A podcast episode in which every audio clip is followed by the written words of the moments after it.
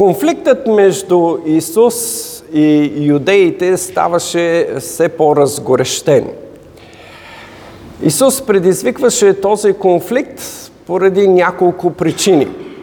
Първата причина беше, че нещата, които той правеше, ги правеше в събота.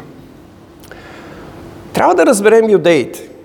Те обичаха своя Бог. В миналото те бяха нарушавали съботата и затова бяха изпратени в изгнание. Те искаха да спазват съботата, но бяха взели закона и го поставили в такива крайности, че той сега им пречеше да се покланят правилно на Бога. В историята, която изучавахме миналата неделя, Исус изцели един човек, който беше лежал на легло за 38 години. Исус беше направил добро. Но в своята крайност юдеите не можеха да видят доброто. Те единствено виждаха рамките, които са поставили. За доброто няма рамки. За доброто няма граници. Доброто винаги е правилно. Но колко е жалко, когато човек си постави капаци, както ние се изразяваме, и спре да вижда доброто, което Бог дава и вижда само своите правила. В този случай човек се поставя на мястото на Бога и започва да отсъжда кое е добро и кое е зло. Бог е добър. И това, което той прави е винаги абсолютно само добро. Но съботата само беше един от конфликтите, който съществуваше между Исус и юдеите. По-големият конфликт бяха неговите, да ги наречем, претенции, изказвания, които той имаше. Той им каза, Отец ми работи до сега и аз работя. И Йоанн е отбелязал. Затова юдеите искаха още повече да го убият. Защо? Защото той правеше Бога свой отец и по този начин правеше себе си равен на Бога. Исус е Бог. Това беше много трудно за юдеите. Те го виждаха пред себе си. Ами нормален човек. Яде, ходи, говори, има си всичко като всеки един от тях. Тези претенции за тях бяха богохулство. Те не можеха да ги приемат. Същото и днес. Толкова много хора казват, да, Исус може би е бил историческа личност, Мога да допусна дори, че е вършил много чудеса и знамения, може би има някакви специални сили, но да повярвам, че е Бог, това вече е твърде много. Кой Исус за юдеите? Кой Исус за теб? Това е въпросът, с който в останалата част на тази глава иска да ни занимае апостол Йоанн. Кой е Исус Христос? Бог ли е Той?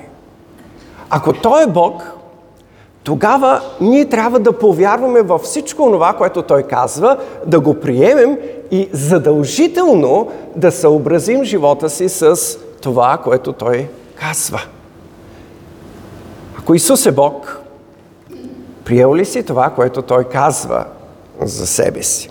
Нека да видим какво Исус ни казва в себе си. В 19 стих той казва, истина, истина ви казвам, не може синът да върши сам от себе си нищо, освен това, което вижда да върши отец, понеже каквото върши, той подобно и синът го върши.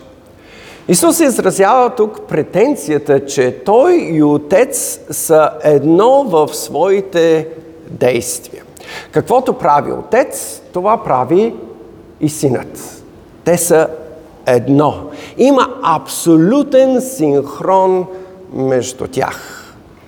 Защо е така? Какво се, какво се случи? Каква е връзката между отец и синът? Исус ни казва в следващия стих. Защото отец люби сина и му показва всичко, което върши сам. И ще му показва и от тези по-големи работи, за да се чудите вие. Тоест, Отец разкрива себе си чрез Сина. Това, което Отец прави, Синът прави пред нас в видимият свят, за да можем ние да го разберем и да го познаем. Йоанн пише в първата глава, 18 стих, никой, кога да е, не е видял Бога. Единородният син, който е в лоното на Отца, той го изяви. Исус изявява своя Отец пред нас, за да можем ние да го познаем. Но тук трябва да бъдем много внимателни. Не можем да кажем, че в Стария Завет се проявява Отец, в Новия Завет се проявява Сина. Защото това би било модализъм, което е ерес отхвърлена от християнската църква.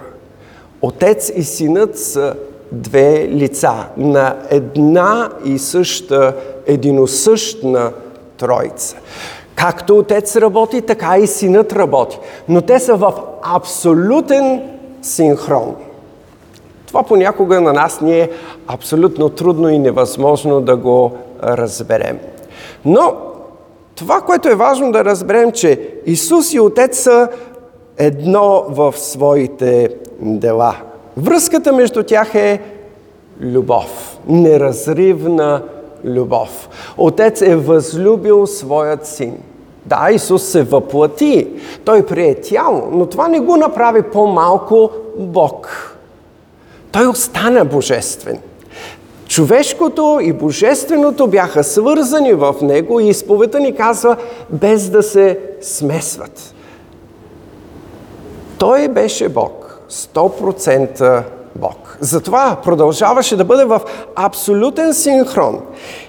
Даже повече, любовта, която отец имаше към сина, нарасна, защото сина, Исус се въплати, за да може да изпълни Божията воля за да може да даде себе си в жертва, в откуп за своето творение. Исус ни казва, че Отец ще му показва дори по-големи чудеса. Тоест, той казва на юдеите и на нас, че трябва да очакваме още по-големи чудеса. За какви чудеса говори Исус? В следващия стих ние четем. Понеже Както Отец възкресява мъртвите и ги съживява, така и Синът съживява тези, които иска. Това е най-голямото чудо. Да вдъхнеш живот в нещо, което е мъртво. За юдеите и за нас днес тази истина е невероятна. Всеки един от нас знае, че когато човек умре, тогава вече нищо не може да се направи. Но Исус казва, че има власт. Власт да съживи мъртвите. Онова, което вече няма живот, той може да го върне обратно към живот. Именно тези чудеса Исус ще покаже на света, за да може те да повярват, че Той е Бог. Исус направи такива чудеса, спомняте ли си? Исус възкреси. Кого? Павел, спомняш ли си някой, когато Исус е възкресил? Не, някой друг. Селестина, ти спомняш ли си? Кой? Лазар, точно така. Исус възкреси Лазар. Някой друг? Матей, ти спомняш ли си някой друг? По-силно.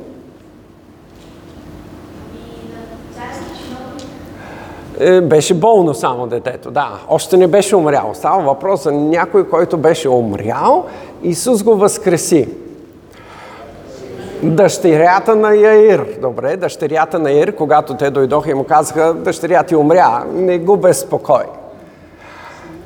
И сина на вдовицата от Найн, точно така ли? Синът на вдовицата от Найн, когато процесията отиваше към гробищата, той спря процесията и върна сина на майка си. Исус показваше на хората. Това е най-великото чудо, което може да бъде извършено, че Той има власт над живота и над смъртта. Но още по-голямото чудо, което Исус направи е, че Той се върна сам от смъртта. Исус възкръсна. И това беше най-голямото доказателство, което Той даде на всички нас, че Той има власт над живота и над смъртта. И така ни казва, че Отец и Синът са едно в своите дела. Те имат еднакви дела. И така както Отец може да възкресява, и Синът може да възкресява. На второ място Йоанн ни представя, че Отец е дал цялата власт за отсъждането на човеците в ръцете на Исус. Ние четем 22 стих. Защото Отец не съди никого, но е дал на сина да съди всички. Властта за това дали един човек ще живее или не е в ръцете на Исус. И това е нещо много, много важно. Ние трябва да го разберем. От Исус зависи дали ти и аз ще имаме вечен живот. Продължава. За да почитат всички сина, както почитат отца. Който не почита сина, не почита отца, който го е пратил. Отец издига сина и казва, това е моят син, от него зависи всичко. Ако вие слушате сина ми, ако вие се покланяте на сина ми, ще живеете. Отец е дал цялата власт в ръцете на сина, за да бъде той почитан наравно с отца. Нещо повече даже. Отец казва, че ако искате да почетете мен, почетете моят син. Тези, които почитат сина, всъщност почитат отца. Това е истина, която е толкова важна за всеки един от нас. Трябва да го разберем. За юдеите беше много трудно. Те трябваше да приемат, че Исус е Бог и да му се поклонят. Но те отказваха. Всички, които са повярвали, че Исус е Бог, го почитат и се покланят чрез Него на Отца. Затова християнската църква променя дори денят на поклонение пред Бога. Ние днес се покланяме не в събота, а в неделя, което е първия ден от седмицата. Но го правим защо? Защото Исус възкръсна. Ние се събираме, за да се поклоним на възкръсналия Исус. Ние почитаме Отец, покланяйки се на Сина. Ние сме поставени в Христос. Ние живеем в Христос. Затова, когато четете посланията на апостол Павел, той постоянно повтаря тази фраза в Христос, чрез Христос. Чрез Христос ние имаме взаимоотношение с Отца. Апостолите казват, няма друго име дадено на човеците, чрез което трябва да се спасят, освен името на Господ Исус Христос. Няма друг посредник между Бога и човеците, освен Исус. И разбирате ли сега какво светотатство е, когато хората отправят молитви към Мария или някой друг светец и не почитат сина? Те не почитат и отец, защото той така благоволи и казва, ако искате да почетете мен, трябва да почетете моят син. Това са думите. За да почитат всички сина, както почита отца. Който не почита сина, не почита отца, който го е пратил. Трябва да си зададем въпроса. Почитаме ли ние Исус? Покланяме ли се на Исус? Признали ли сме го за свой Бог? За свой Господ? Той е този, от когото зависи абсолютно всичко в този свят, защото Бог Отец така е благоволил да даде цялата власт в ръцете на своят син. Когато Исус възкръсна, той каза точно това. Даде ми се всяка власт на небето и на земята. И той отиде и се възнесе до най-високите небеса и седна там отясно на величието на Бога. И чака докато всички негови врагове бъдат положени под краката му. Апостол Павел ни разкрива много тайни в 1 Коринтияни 15, когато той казва и тогава той ще върне цялата тази власт на Отца. Това са неща, които ни, не засягат нашето изучаване в момента. И така, първото нещо беше, че Отец и Синът са едно в своите дела. Второто нещо, че Отец е дал власт на Исус да съди. Всичко зависи от Исус. И ние трябва да се покланяме на Отца чрез Исус Христос. Няма друг начин, няма друг път за поклонение пред Отца. На трето място, Исус е равен на Отца в своите заветни взаимоотношения с човеците. Ние четем в следващия стих, 24. Истина, истина ви казвам, който слуша моето учение и вярва в този, който ме е пратил, има вечен живот и няма да дойде на съд, но е преминал от смъртта в живота. В Стария завет ние четем как Бог сключва своят завет.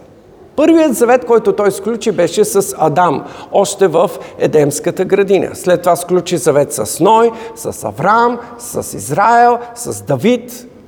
Бог винаги сключва завети и те са винаги въпрос на живот и смърт.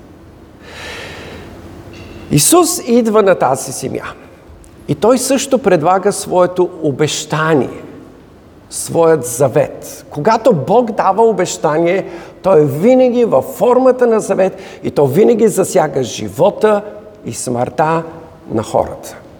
Думите му са. Който слуша моето учение и вярва в този, който ме е пратил, има вечен живот и няма да дойде на съд, но е премирал от смъртта в живот. Какво невероятно обещание! Ако ние сме приели Исус и сме подчинили живота си на Него, ако сме приели това, което Той ни казва, тогава Той ни дава невероятна гаранция. Ние сме преминали от смъртта в живота. Исус е гаранта на това.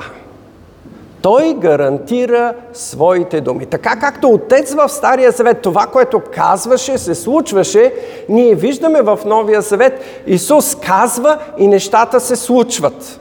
По същия начин, за да може ние днес да се доверим на това, което Исус казва. Затова Исус казва на вятъра, отихни и той отихва. Исус благославя хляба и рибата и те се умножават. Исус казва на болния стани и ходи и той става и ходи, защото Исус е Бог. И Неговите обещания са вечни обещания. Ако ние се хванем и се държим за тези обещания, можем да имаме сигурността и гаранцията. Как става това? В следващия текст Исус ни обяснява. Истина, истина ви казвам. Иде час, и дошъл е вече в другия превод. И сега е. Когато мъртвите ще чуят гласа на Божия син и които го чуят, ще живеят. Библията много ясно описва всеки човек като мъртъв. Апостол Павел пише посланието към ефесяните, че ние всички сме мъртви в нашите грехове и престъпления. Но Исус казва, Иде час и дошъл е вече, когато мъртвите ще чуят гласа на Божият син. Могат ли мъртвите да чуват? Не. Не могат. Тогава как ще се изпълнят тези думи на Исус? как мъртвите ще чуят гласа на Божия син и които го чуят, ще живеят.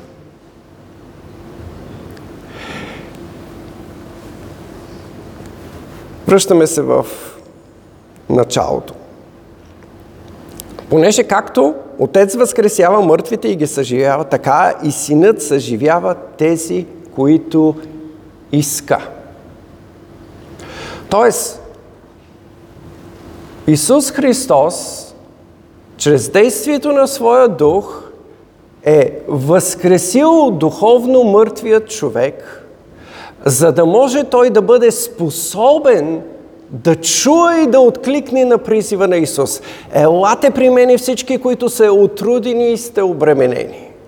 Без първо Святия Дух да е действал в мъртвия човек, чрез силата на Исус, човекът остава духовно мъртъв. Той е неспособен да чуе това, което Исус му казва. Но именно чрез силата на Своето Слово Исус възкресява духовно мъртвия човек, показва му окаяното състояние, в което той се намира. Нуди го отвътре, за да вика, да търси спасение и да... И тогава му представя Исус като спасител, като изход. И човекът повярва. Това е редът на, на нашето изкупление.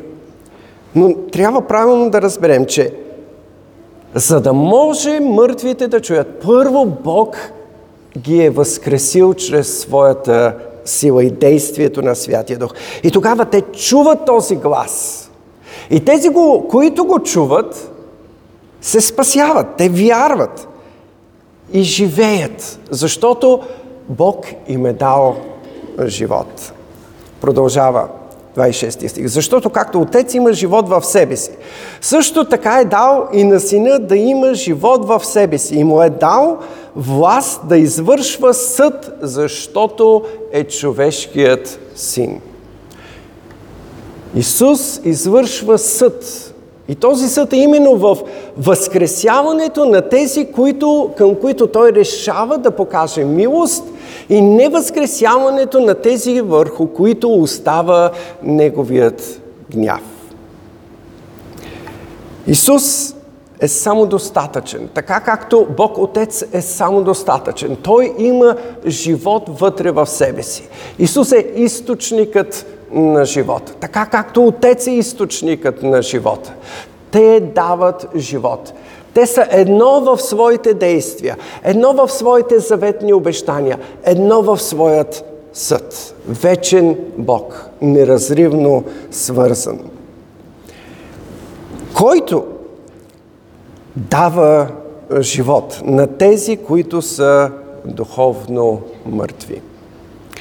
За да може да помогне на юдеите да разберат всичко това, което им обяснява, Исус цитира една специална титла – Човешкият син. Тази титла идва от книгата на пророк Даниил.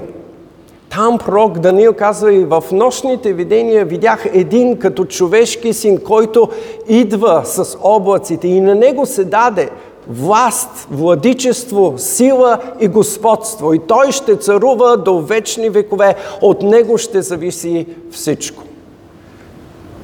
За юдеите те трябваше да свържат това пророчество с Исус. Исус всъщност им казваше, аз съм този. Аз изпълнявам това пророчество. Аз съм човешкият син, който има цялата власт на небето и на земята. Но с тях беше много трудно. Трудно и за хората днес. Затова Исус продължава и казва, не дейте се чуди на това, защото иде час, когато всички, които са в гробовете, ще чуят гласът му. Забелязахте ли разликата? В първия стих той казва, иде час и, и сега е. Тоест, сега Исус възкресява духовно мъртвите. И в следващия стих той ни отнася в края на вековете, когато ще бъде вечният Божий съд. Йоанн в Откровение казва, блажени са тези, които участват в първото възкресение. Защото ако си във второто възкресение, не си преминал от живота в, от смъртта в живота, а идваш на съд. И съда е справедлив. Исус казва много ясно. Не дейте се чуди на това, защото иде час, когато всички, които са в гробовете, ще чуят гласът му и ще излязат. Онези, които са вършили добро, ще възкръснат за живот, а които са вършили зло, ще възкръснат за осъждение. Идва ден, ни казва Исус. Апостолите потвърждават, че идва ден. Апостол Павел казва в Филипяните втората глава, всяко едно коляно ще се преклони и всеки един език ще изповяда, че Исус Христос е Господ за слава на Бога Отца. Хората няма да имат избор. Те ще признаят властта на Исус. Но ще бъдат съдени. Справедливо. Исус каза според делата. Какви са делата на хората? Библията много ясно ни казва. Няма праведен нито един. Може би си казваш, е, аз не съм чак толкова лош човек. Не съм като другите. Не съм като корумпираните. Опитвам се да живея нормален живот. Трябва да разберем това, което Бог ни разкрива в своето Слово. Бог е свят. Е, там горе е написано, три пъти се повтаря. Свят, свят, свят Господ Бог се държител. Какво означава това? В Неговото присъствие не може да има дори един грях. Дори да имаш един грях, ти си осъден. Можеш ли да кажеш, нямам дори един грях?